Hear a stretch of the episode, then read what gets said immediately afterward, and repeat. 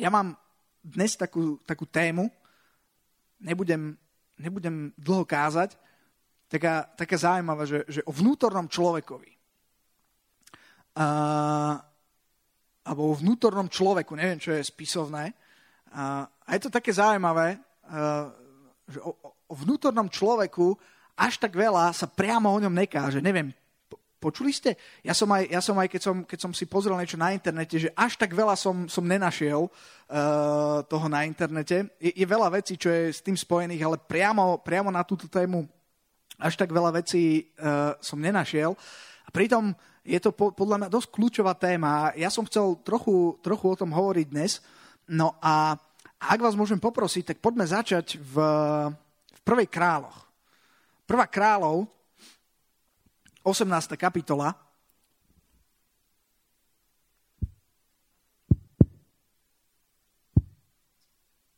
To je zaujímavé.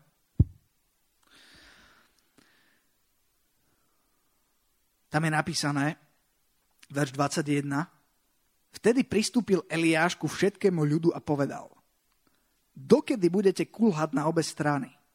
Ak je hospodin Bohom, nasledujte ho a jestli je ním bál, idte za ním. A ľud mu neodpovedal ani slova. Tu povedal Eliáš ľudu, ja som len sám zostal prorok hospodinovi a prorokov bálových je 450 mužov. tak nech nám tedy dajú dvoch juncov a jedného z juncov nech si vyberú oni a nech ho rozsekajú na kusy a položia na drevo, ale ohňa nech nepoložia a ja pripravím druhého junca a dám ho na drevo a ohňa ani ja nepoložím a, bude, a budete vzývať meno svojho Boha a ja budem vzývať meno hospodinovo a bude, že Boh, ktorý odpovie ohňom, ten nech je Bohom. A všetok ľud odpovedal a riekol, to je dobré slovo. Čo má toto spoločné s témou vnútorný človek? Neviem, dúfam, že sa tam dostaneme. Uh, nie, nie, viem, viem. Presne viem, čo má, čo má, čo má spoločné. Tu sme, tu sme sa nachádzame v, v takej zvláštnej dobe, kedy čítame, že, že ostal jeden, jeden sám prorok hospodinovi. A to bol Eliáš povedala a, a hospodinov, bá, eh, hospodinov a prorokov Bálových je 400, či koľko ich tam bolo? 450. To sa odohrávalo na, na vrchu Karmel, na vrchu Karmel, to je v Izraeli, ja som tam bol, eh, keď som, keď som bol v Izraeli a viete, čo je zaujímavé? Sme tam prišli a mali, boli sme ubytovaní v Haife, Haifa, teraz mesto Haifa, aj, aj taký veľký prístav je tam a tam je ten vrch Karmel, kde sa toto všetko odohrávalo. A sme tam prišli do takého toho maličkého hotela a teraz Lenka tam, tam stála a kúkala tam, tam boli také rôzne e, také magnetky, hej, čo sa dávajú, hej, a, a ona, že to sú kresťania, to sú kresťania, a tu je rybička, tu je kríž, hej. A teraz, teraz tak išla a tu je oko, hej. Neboli to kresťania, viete, čo to bolo? Boli to bahajisti. Bahaj, Haifa dnes je centrom bahaizmu, aká nejaká divná New Age sekta, hej. A viete, čo je zaujímavé, že na tom, na tom vrchu tam, tam sú, neviem, či pre, priamo na tom vrchu Karmel, ale na, na, na tých pohoriach, kde súčasťou toho je aj ten vrch Karmel, tak sú dnes obrovské také záhrady, to je jedna z atrakcií v tej, v tej hajfe, ktoré sú také obrovské, sú vysvietené, hej, takto žiari, tam prídeš a, a, to, sú, a to, sú, to sú záhrady, ktoré tam tí bahajisti vystavali. To je také zaujímavé, že aj, aj to, tomu Bálovi tam stavali háje. Hej. Ja som sa nad tým tak zamyslel, že tio, že, že, že to, je, to je dobrá sila, že, že to duchovno ako keby, ako keby tam zostáva. A, a v tom čase, keď tam bol Eliáš, tak tam bol Izrael, ktorý mal slúžiť hospodinovi, ktorý ich vyviedol proste z, z Egypta a tak ďalej, ale oni to nerobili, oni slúžili Bálovi a Eliáš povedal, počúvajte, buď jeden alebo druhý, ale, ale nekulhajte na obe strany. Ak je Bál Bohom, no tak chválte, ale na 100% jeho. Ak je to hospodín, tak potom na 100% chválte jeho.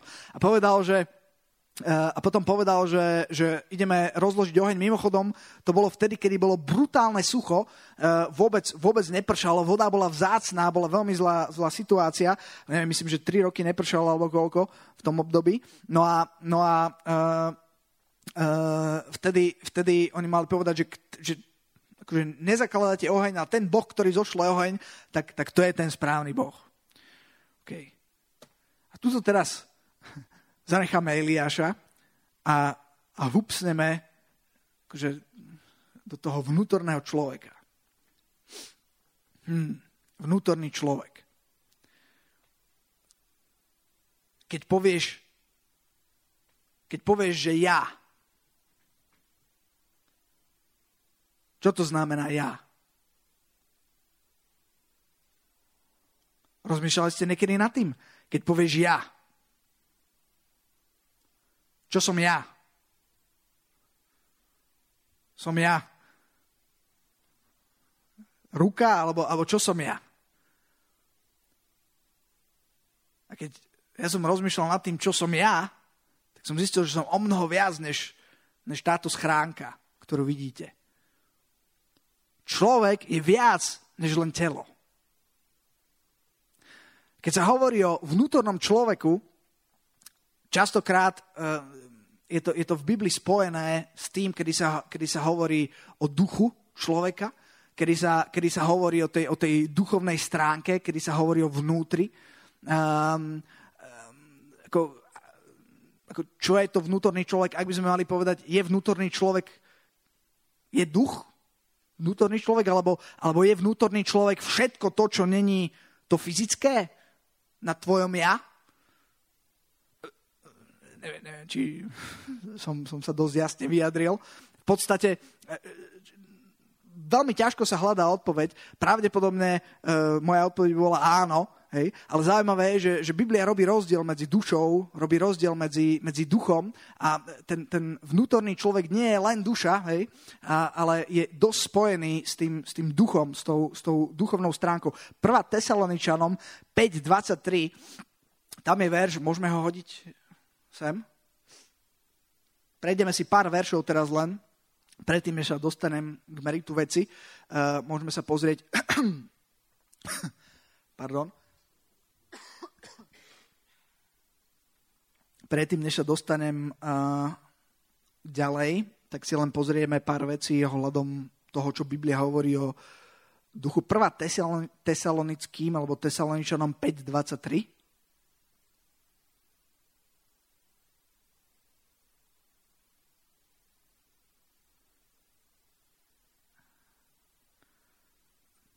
1. Tesaloničanom 5.23.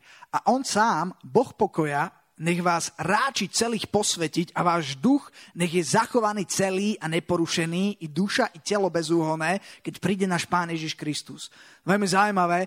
Uh, tuto je verš, ktorý hovorí o vás, alebo o nás, o človeku, že my nie sme len telo, telo nespochybňuje samozrejme nikto. Uh, väčšina ľudí hovorí, že, že človek je duch, teda, že človek je duša a telo, ale Biblia hovorí veľmi veľa o duchu, hovorí o vnútornom človeku, hovorí o tom, že je tam ešte niečo viac. A tuto, v tomto jednom verši, v podstate má, máme, máme zachovaný a váš duch nech je zachránený celý a neporušený i duša, i telo, bezúhonné. Čiže je tu, urobená, uh, je tu urobený taký rozdiel, že, že sme duch, duša a telo. A že ten duch je ešte niečo extra v rámci, v rámci tej duše. Uh, ešte pár veršov si pozrieme ohľadom, ohľadom toho, čo je duch. Uh, Kazateľ 12.7. Kazateľ 12.7 hovorí, tak sa navráti prach do zeme, ako bol, a duch sa navráti k Bohu, ktorý ho dal. Wow. Duch je niečo špeciálne, čo máš, čo, čo, čo, tam, čo tam stvoril Boh a tak ako telo alebo, alebo to fyzické, prach sa navráti do zeme, tak duch sa navráti k Bohu. Poďme, poďme teraz do 2. Korintianom 4.16.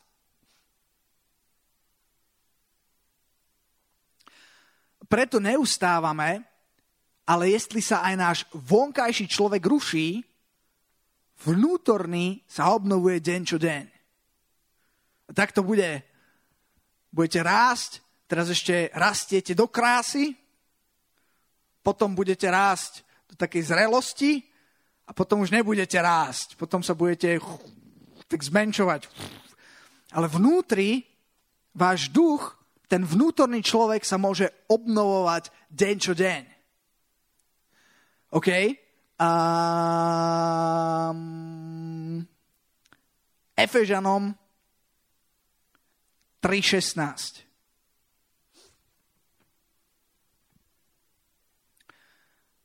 Tuto je zachytená Pavlova modlitba za Efežanov.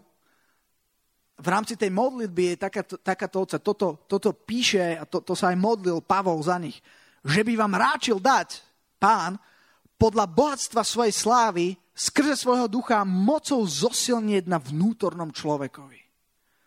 Vnútorný človek môže byť obnovovaný deň čo deň. Vnútorný človek môže zosilnieť a Pavol sa za to modlí. Pre Pavla je to tak dôležité, že sa modlí nie za to, aby mali neviem čo, nie za to, aby mali najväčšie zjavenia, ale viete, za čo sa modlí? Za to, aby boli posilnení na vnútornom človekovi. 1. Korintianom 6.17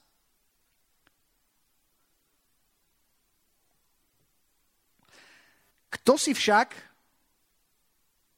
a ten, kto sa pripojuje k pánovi, je s ním jeden duch. Tuto pri tomto, pri tomto verši zostanem, zaseknem sa tu na chvíľu. Um, OK, takže čo sa týka ducha alebo toho vnútorného človeka, čo to vlastne, alebo na čo to vlastne je, ja to vnímam tak veľmi jednoducho, um, že existuje proste svet, ktorý poznáme, ale okrem toho existuje aj duchovný svet. Ja, ja verím v duchovný svet, Um, raz som čítal takú knižku, ktorá to tak pekne vysvetľuje. Sa pýtali, to, tá, tá knižka sa volá, že od ničoho k prírode, poznáte? Od ničoho k prírode. Odporúčam, si to prečítajte, budete nadšení. Napísal to nejaký,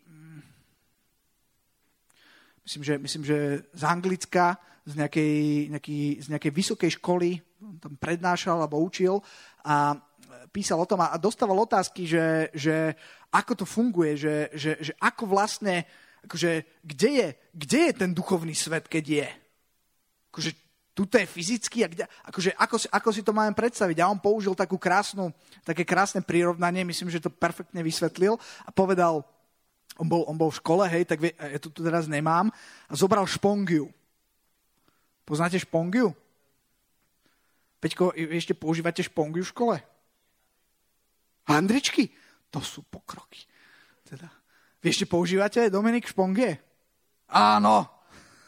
aj áno, aj nie. A používate kriedy, alebo používate fixky? Fixky! Je to možné!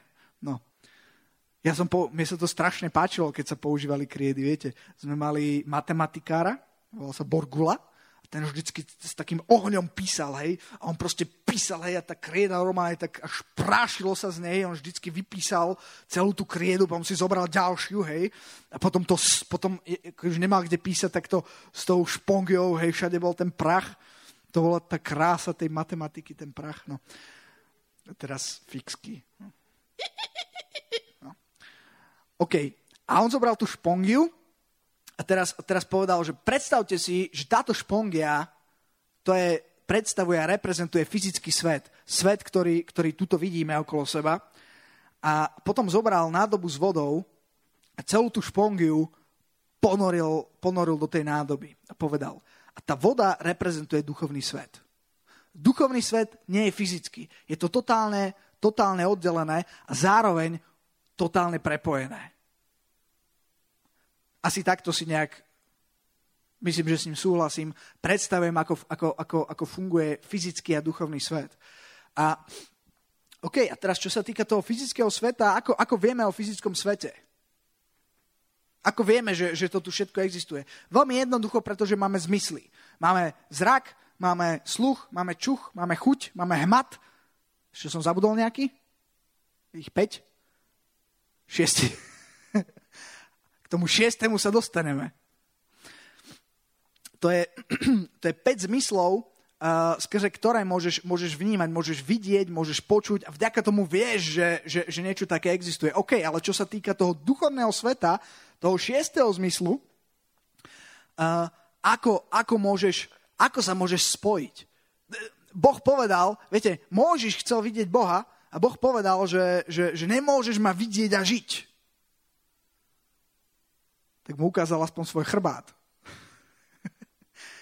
Ale nie úplne, nie úplne sa Boh môže zjaviť. Že by sme to, by sme to neustáli. Naše zmysly, tá realita, to, to, to, to, by sme, to by sme neúplne dali.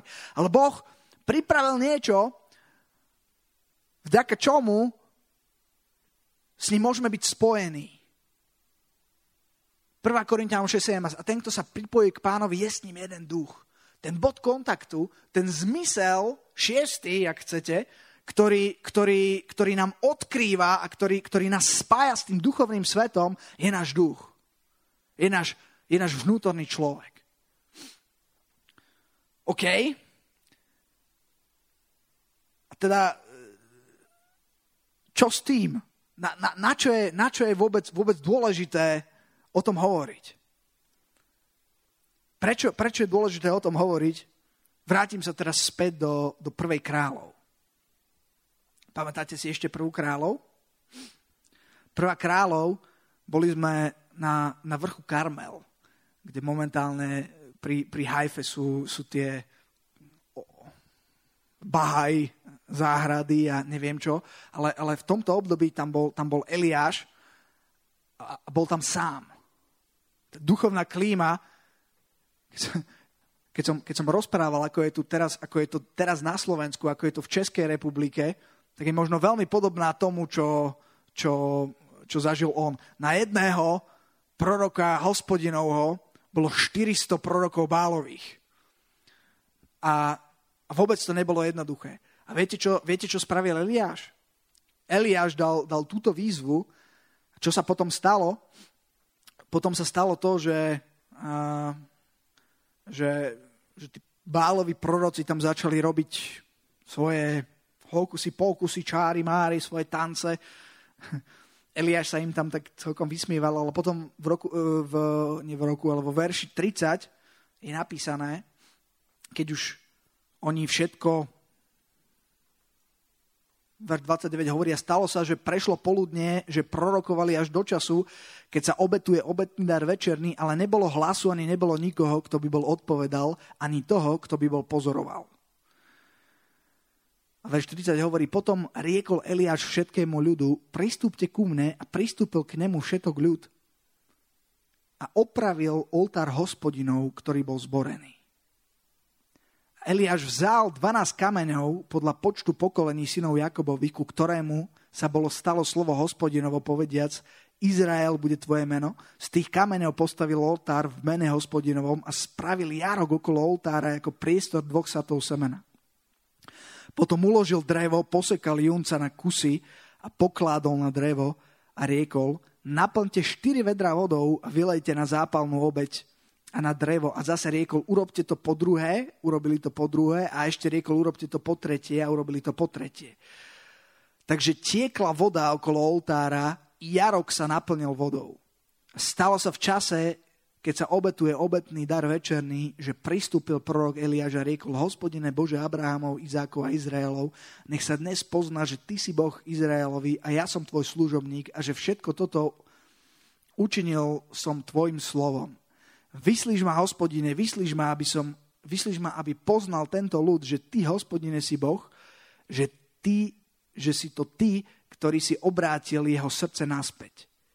Verš 38, vtedy padnul oheň hospodinovou a strávil západnú obeď i drevo, i kamene, i prach, i vodu, ktorá bola v jarku zlízal. A viete, čo je zaujímavé na, týchto veršoch? Kde, kde padol ten oheň hospodinov? Ten oheň hospodinov padol na oltár ten bod kontaktu kde sa stretávalo to nadprirodzené, ten duchovný svet s tým prirodzeným, bolo na tom oltári. A jeden kľúčový verš, že to je, to je, to je verš 30, ktorý hovorí, viete, čo urobil Eliáš? Ja keď som si to čítal, tak e, som mal, no, on, on, postavil, on postavil oltár, však OK, oltár treba postaviť. Ale tam nie je napísané, že, že on postavil oltár, verš 30 hovorí, že opravil oltár hospodinov, ktorý bol zborený. Tam bol, tam bol postavený oltár hospodinov, o ktorý sa nikto nestaral. A hoci tam bol, a hoci ten oltár mal slúžiť na to, aby bol, aby bol bodom, aby bol spojením, proste na tom oltári fyzickom bol spojený medzi, medzi tým fyzickým a duchovným svetom, kde na tom oltári sa niečo udialo, udiala sa tam obeta, ktorá vystúpila k Bohu.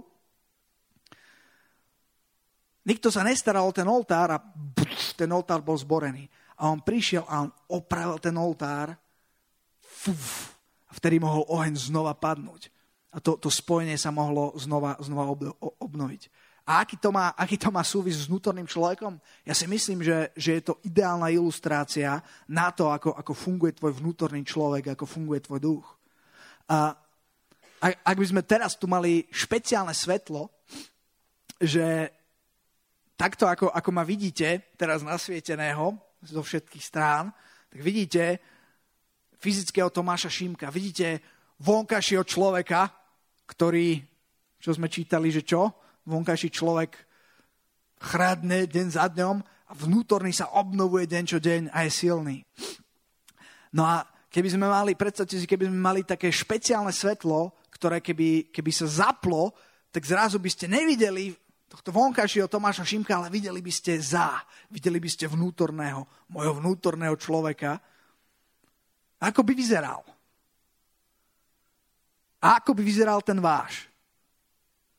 To není hypotetická otázka, pretože on existuje, ten duch tam je, ten vnútorný človek tam reálne je. A otázka je, v akom je stave, v akej je kondícii. To je, a to je, to je podstatná otázka. Viete prečo? Pretože to je miesto, ktoré vás spája s ním. Môžeme, môžeme mať všetko na porádku, ale ak ten oltár bude zborený, tak ten oheň nepríde.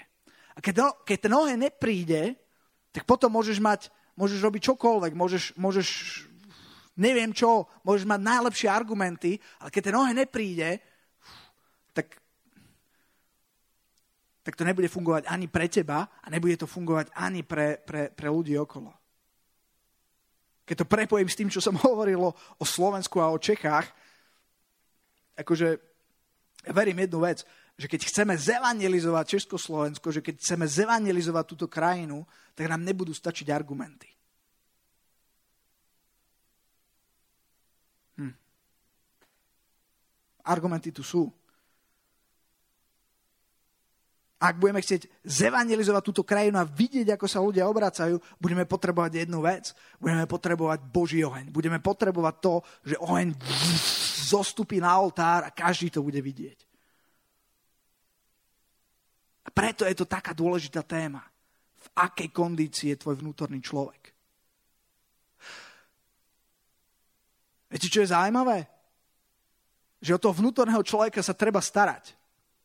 On tam je, ale presne tak ako ten oltár, ten oltár tam kedysi bol, uh, kedysi, kedysi fungoval, kedysi, kedysi vš, spájal ten fyzický svet s tým, s, tým, s tým duchovným, robili sa tam obete, ale keďže sa nikto o neho nestaral, tak sa rozpadol. Viete, to je, to je, to je, to je, to je potom taký, to je taký stav, že, že wow. Biblia o tom hovorí, v zjavení. Buď buď horúci, alebo buď studený. Keď si vlažný, tak ťa vyplujem zo svojich úst. to už horšie, horšie než vlažný nemôžeš byť. Horšie než vlázený, to sa, to, to sa už nedá. To už buď poď úplne studený, hej, alebo potom buď horúci, taký, aký máš byť. Ale keď si vlážný, niečo nie je v poriadku. Ak tvoj duchovný človek cítiš, že je na pokraj kolapsu, Glápa podu, po duchu, po dychu, ak ledva, ak sa, ak sa trepoce, jak, jak, jak ja, keď po pol roku idem hrať futbal, hej, a potom hej, úplne hej, to, to cítiš, tak ak, ak je v takejto kondícii tvoj, tvoj duchovný človek, začína na tom pracovať. Začni ho krmiť. Tvojmu telu sa to nebude páčiť, to ti garantujem. Tvoje telo vždycky pôjde proti tvojmu duchu. Vždycky. Bude ťa to niečo stáť. Nie je to zadarmo. Ty, keď opravuješ oltár, musíš, musíš niečo robiť. Niečo ťa to bude stáť, ale stojí to za to. Je to totálne kľúčové. Bez toho uh, tvoj život, ani, ani, ani služba, ani to, čo Boh chce skrze teba urobiť, uh, pravdepodobne pra, vôbec, vôbec nebude možné. Preto téma vnútorného človeka je veľmi, veľmi kľúčová a dôležitá. A na budúce uh,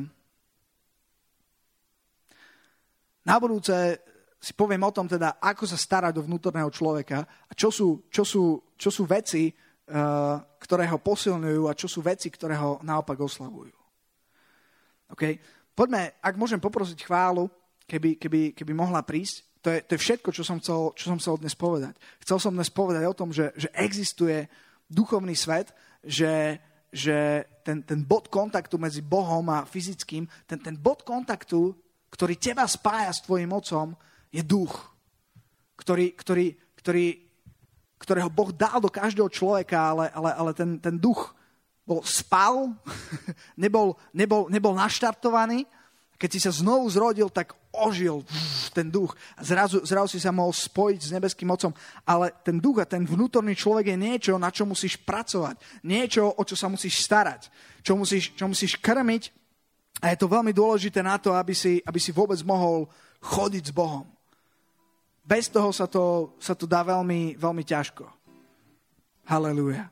No, poďme sa postaviť teraz a ja chcem, aby sme zaspívali nejakú chválu a, a tento čas, uh, týchto pár minút, ktoré budeme spievať túto chválu, chcem, aby si strávil pred, strávil pred pánom, aby si bol sám k sebe úprimný.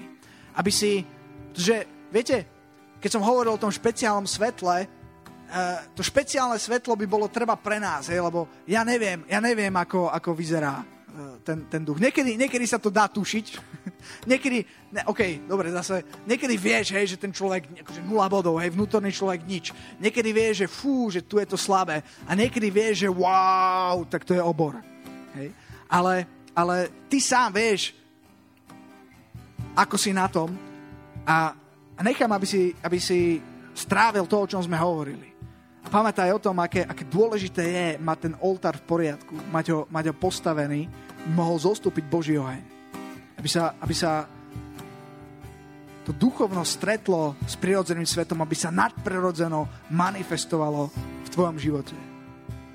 Haleluja, Pane. Haleluja.